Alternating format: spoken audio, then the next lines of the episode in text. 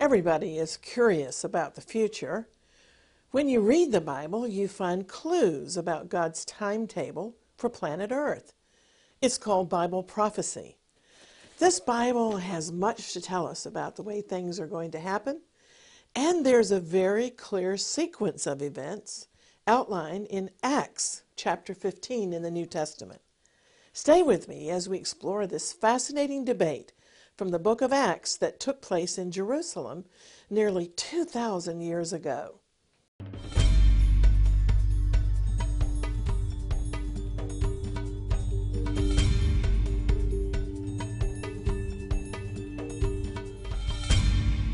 Hello, I'm Christine Darg.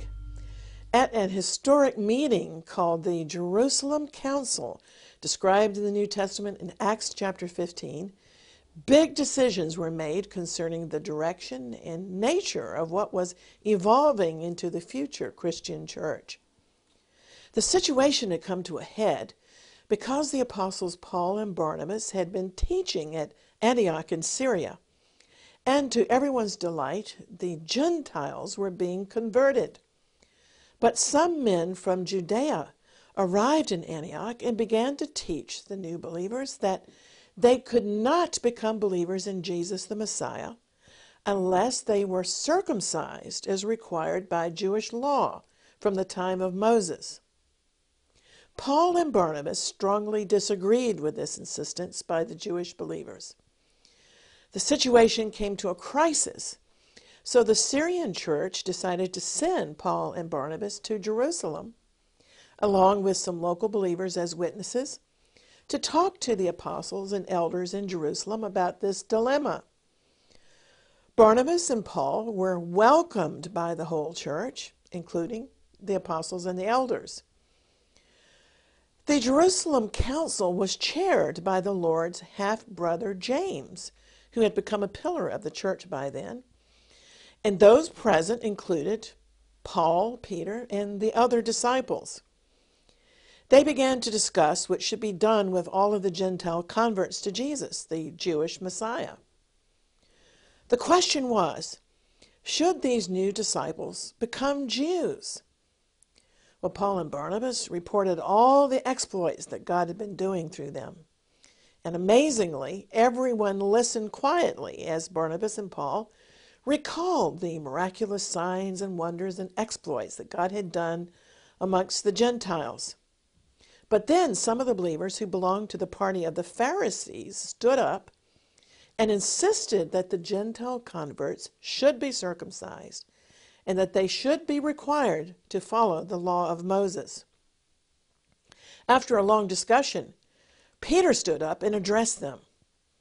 Brothers, he said, you all know that God chose me from among you some time ago to preach to the Gentiles the good news so that they would believe.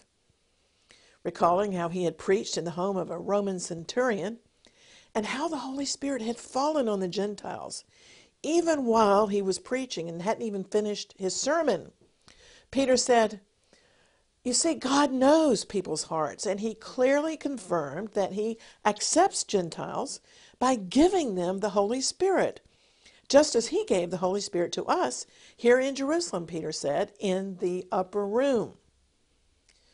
Peter argued that God made no distinction between us and them, for He cleansed their hearts through faith. So it was Peter's argument. He asked, why are you now challenging God by burdening the Gentile believers with a yoke that neither we nor our ancestors were able to bear? Wow, what a statement. But Peter said, We believe that we all are saved the same way by the undeserved grace of the Lord Jesus. And then James, the half brother of Jesus, after listening to all this, stood up and made a ruling.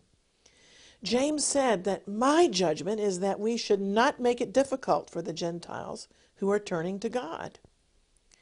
So James proposed that they should write a letter to the Gentile converts and instruct them to abstain from the following four things. He said they should abstain from eating foods offered to idols, they should abstain from sexual immorality, abstain from eating the meat of strangled animals, and from consuming blood. James said, These laws of Moses have been preached in Jewish synagogues in every city on every Sabbath for many generations.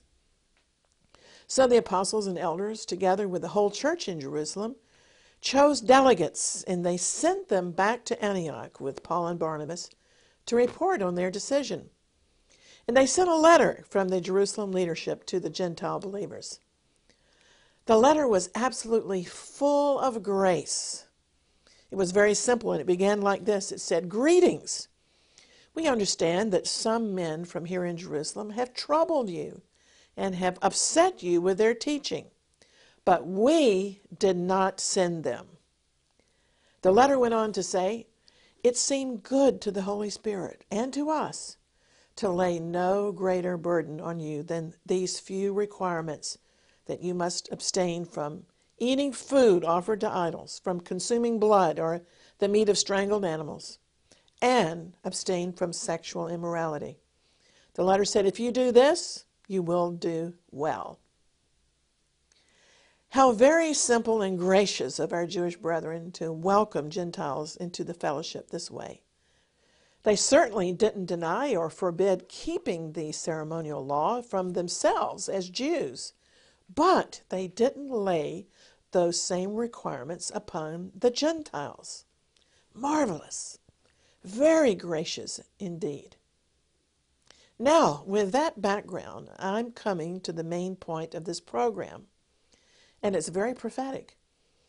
It's so infinitely fascinating to me that it was while these discussions, these issues about the Gentiles were taking place, that James, under the inspiration of the Holy Spirit, outlined the sequence of events of church history and Bible prophecy. And he did it by quoting Scripture. Remember the rule that Bible theologians often emphasize Scripture is able to interpret Scripture. And many things are clarified during open and honest discussions, aren't they? The Jerusalem Council brought clarity. Even sometimes when we preach, we receive more and more revelation. That's because the Holy Spirit is present and very active. So in Acts 15 and verses 13 to 18, James astutely saw that the question on the table had been basically this what do we do with these former Gentiles, these former pagans? Do we put them in the tabernacle of Moses to keep the ceremonial laws of Judaism? Or should we send them into the tabernacle of David, which was a picture of worship of the God of Israel in spirit and in truth? So when James addressed the assembly, he noted that Simon, the Apostle Peter, had reminded everybody how God had already first visited the Gentiles to take from them a people for himself under the teaching of Peter. That so called Gentile Pentecost had already happened back in Acts chapter 10 when the Holy Spirit fell in the house meeting at the home of the Roman centurion Cornelius. James said that the conversion of the Gentiles is exactly what the Hebrew prophets had predicted. And then, under the inspiration of the Holy Spirit, James began to quote the prophet Amos. The passage he quoted is found in our Bibles in Amos chapter 9. James quoted, After this I will return and I will build again the tabernacle of David, which is fallen down and I will build again the ruins thereof, and I will set it up, so that the residue of men might seek after the Lord, and all the Gentiles upon whom my name is called, saith the Lord, who doeth all of these things. And then James added, Known unto God are all of his works from the beginning of the world. This is such an important passage of Scripture for a number of reasons. Especially, I want to point out that this chapter, in fact, describes the order of church history and future prophetic events, all economically within a few verses. First, I'm going to repeat verse 14 at the Jerusalem Council. Simon Peter described how God is visiting the Gentile nations. Why? In order to call out a people for his name from among those nations. You see, what Peter described was, in fact, the gathering of members of the Lord's universal church from among all the Gentiles. You see, we mustn't forget that the word church in Greek is ecclesia, meaning the called out ones. In every nation, there are, of course, many religions and philosophies going on, but there are also certain individuals who are called out ones, who are elected by God to put their faith and trust in the Savior, Jesus, the Jewish Messiah. Yeshua is his Hebrew name, and they become members of this mysterious body of the church. So Peter said, God is visiting the nations and calling out a people. Now let's look at verse 16 of that chapter and see what's the next thing that happens after God has visited the nations and called out believers into Jesus. Quoting Amos chapter 9, James said, under the inspiration of the Holy Spirit, after this, after what? After the called out ones are gathered. After this, God says, I will return. So, after the building up and gathering together of the church, which is the fullness of the Gentiles, the Lord Himself will return to earth, but not before the completion of the church. Only after the called out ones from among the Gentile nations are completed. And then what's the next thing the Lord does after he returns? The prophecy that was quoted by James goes on to say, And I will build again the tabernacle of David, which has fallen down, and I will set up its ruins again. This is amazing to me. The fallen tabernacle of David, the house of David, is a clear reference to Israel and the Jewish people. So these prophecies are saying that after the church age, Jesus the Lord will return and will deal again personally and directly with the nation of Israel.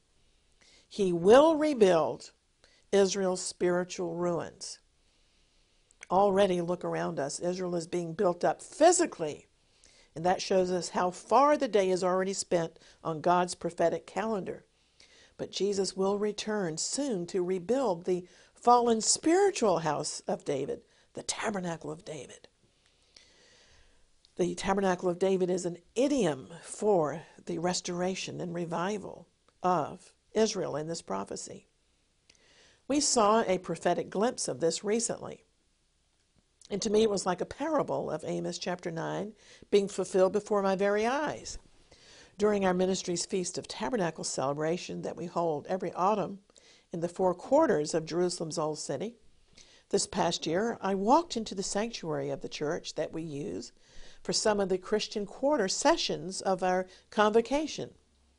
And I was disappointed to see that the church's beautiful sukkah, a colorful tabernacle that's erected inside the sanctuary every year to honor the Jewish Festival of Tabernacles, well, it was missing. That beautifully decorated structure was missing because I was told it had suddenly collapsed, apparently, when a tour group was visiting the church. The tabernacle, the sukkah structure, had totally collapsed, and so the church was decorated for our event instead with flowers and palm branches.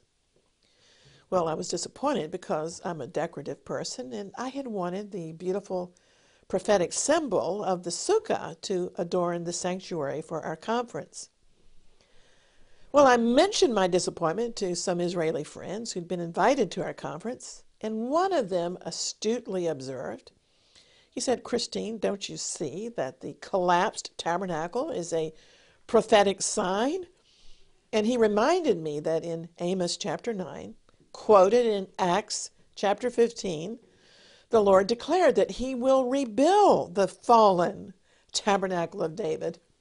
Well, I had a good chuckle because I do know that's exactly what God is beginning to do. And the Lord even gave us a visible sign in our conference through the collapsed tabernacle. You see, at this time, God is in the process of beginning to rebuild the fallen hut of David and to restore its ruins. Soon and very soon, God says He's going to rebuild it and restore it to the nation of Israel. So, the order of events on God's agenda is that first, the Lord calls out the ecclesia, the called out ones, His church, from the nations. And then Jesus returns to rebuild the house of David. Jesus, Yeshua, the Son of David, is destined to sit in God's tabernacle in Jerusalem, ruling from the very throne of his ancestral father David. That is prophesied. So it is written, and so it shall be done. An important prophecy of that soon coming time is found in Isaiah chapter 16 and verse 5. It says, And in mercy shall the throne be established, and he shall sit upon it in truth in the tabernacle of David, judging and seeking judgment and hastening righteousness. Also, Revelation 21 3 declares, And I heard a great voice out of heaven saying, Behold, the tabernacle of God is with men, and he will dwell with them, and they shall be his people, and God himself will be with them and be their God. Hallelujah. And so let's review what we've said so far concerning the sequence of prophetic events. First, the Lord calls out his church. The history of the church culminates in an event called the rapture when Jesus descends into the atmosphere and literally calls out, he literally snatches away his bride. Next in the sequence of events, all outlined in Acts chapter 15. After this, it says, he will return to earth and restore the kingdom to Israel. Now let's look at Acts chapter 15, verse 17 for the next stage. It says, The Lord will restore the tabernacle of David so that the residue, the remnant, the rest of the men and all the nations shall come and seek the Lord. That verse is describing the millennial kingdom. This is what we see prophesied in Zechariah chapter 14 which foretells the worldwide reign of Messiah and the nations coming up to worship the King during the Feast of Tabernacles in Jerusalem. All the nations will come to worship the Lord. And the passage says any nation that will not send representatives will suffer drought. I marvel at how Scripture interprets Scripture. Acts chapter 15 describes that sequence of events as Number one, first, the universal church. The true believers, the genuine disciples of Messiah, are called out. Then the risen Lord Jesus returns from heaven as Messiah, the Son of David. Thirdly, he rebuilds and restores the kingdom to Israel. And finally, the Gentile nations, the sheep nations that remain during the millennium, come up to Jerusalem to worship the King of Kings. In verse 16 of Acts chapter 15, the Holy Spirit inserted the two words, after this. It says, after this, the Lord says, I will return and set up the house of David.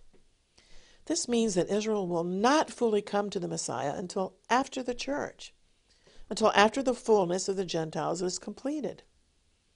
Yes, there have always been some Jewish members of the body of Messiah, because the New Testament clearly teaches in the book of Ephesians that the church is comprised of the one new man, a new species in the earth of Jew and former Gentiles grafted together.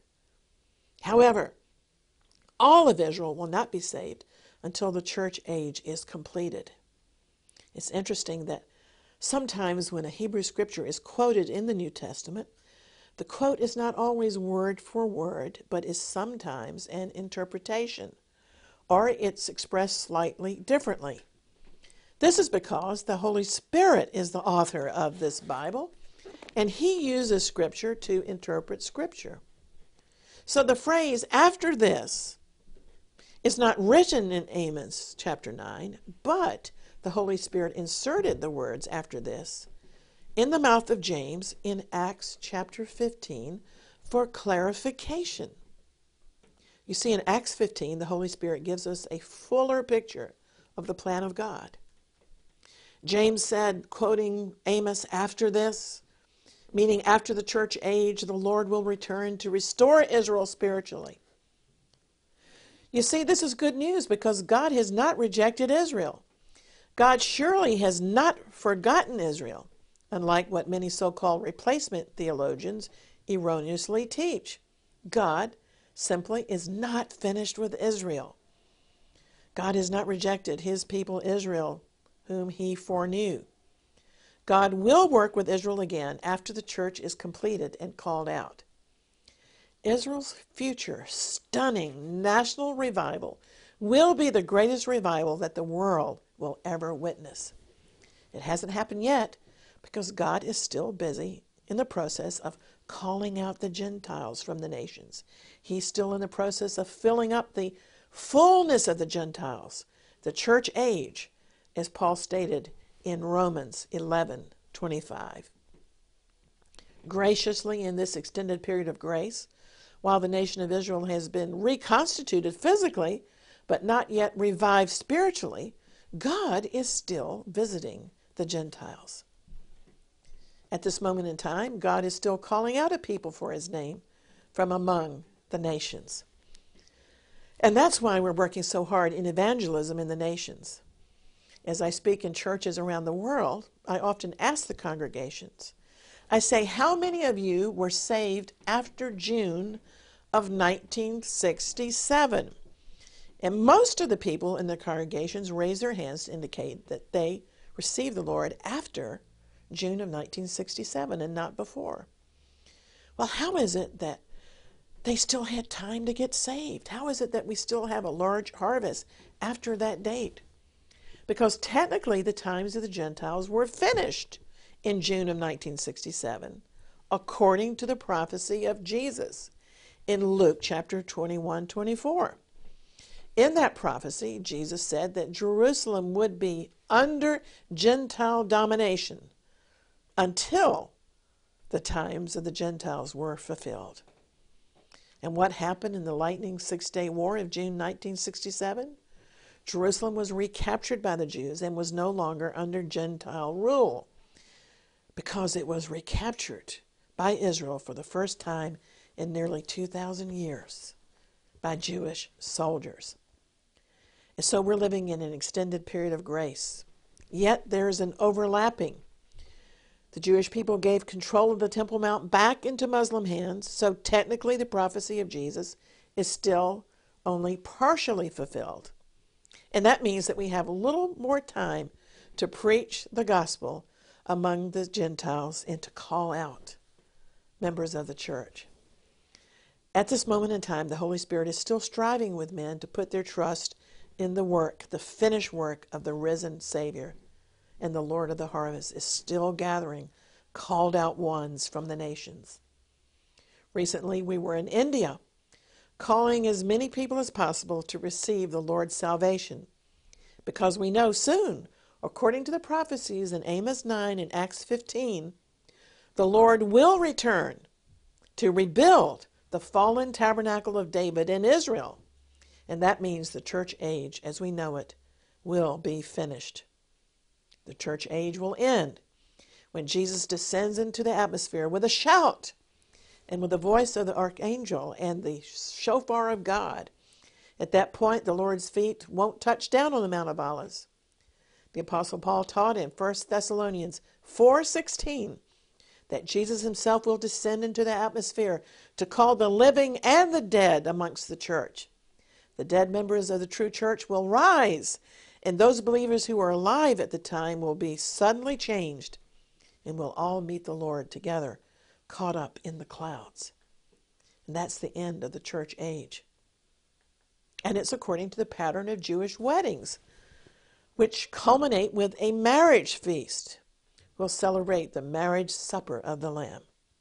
The bridegroom comes for the bride, but it will also be the beginning of God's dealings directly again with his ancient people Israel. For behold, in those days and at that time, says the prophet Joel, I will bring again the captivity of Judah and Jerusalem. You see, after the church is gathered, the Lord will complete the regathering of Israel. Even now, there's an overlapping of the church existing simultaneously with the partially regathered nation of Israel. But God is finishing up with one program and beginning another. The Lord of the harvest is completing the fullness of the Gentiles, while Aliyah, immigration of Jews, is increasing in anticipation of the great outpouring of the Holy Spirit as prophesied upon Israel. Even as I speak, many Jews are making their way back to the land of Israel.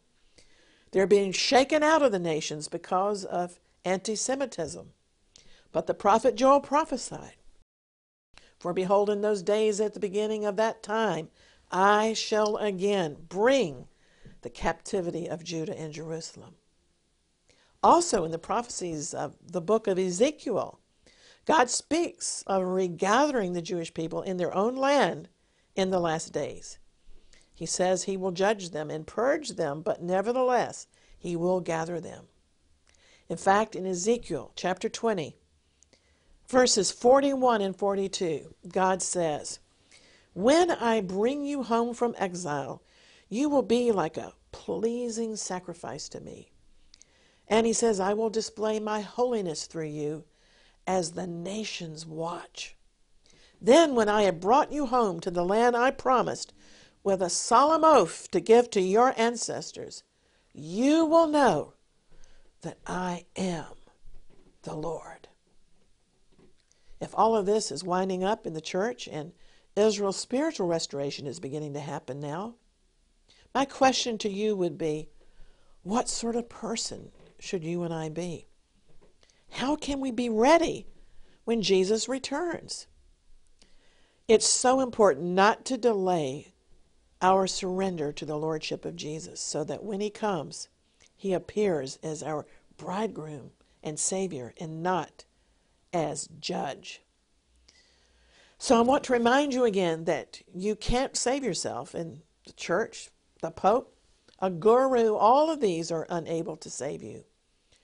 The way God has set it up, only the Savior is able to save you. This is because the Bible clearly teaches in Romans 10:9 that if you're willing to declare with your mouth Jesus is Lord and believe in your heart that God raised him from the dead, you shall be saved. Because all who call upon the name of the Lord, the Bible promises, shall be saved. Amen and amen. So, my friend, keep looking up and also keep doing the exploits of the Lord until the very end. And we'd like to invite you to stay in touch through social media and through our website at exploits.tv, where you can click online to receive our electronic newsletter, Exploits. And so, always contending for the faith and praying earnestly for the peace of Jerusalem. It's time to say shalom. I'm Christine Darg.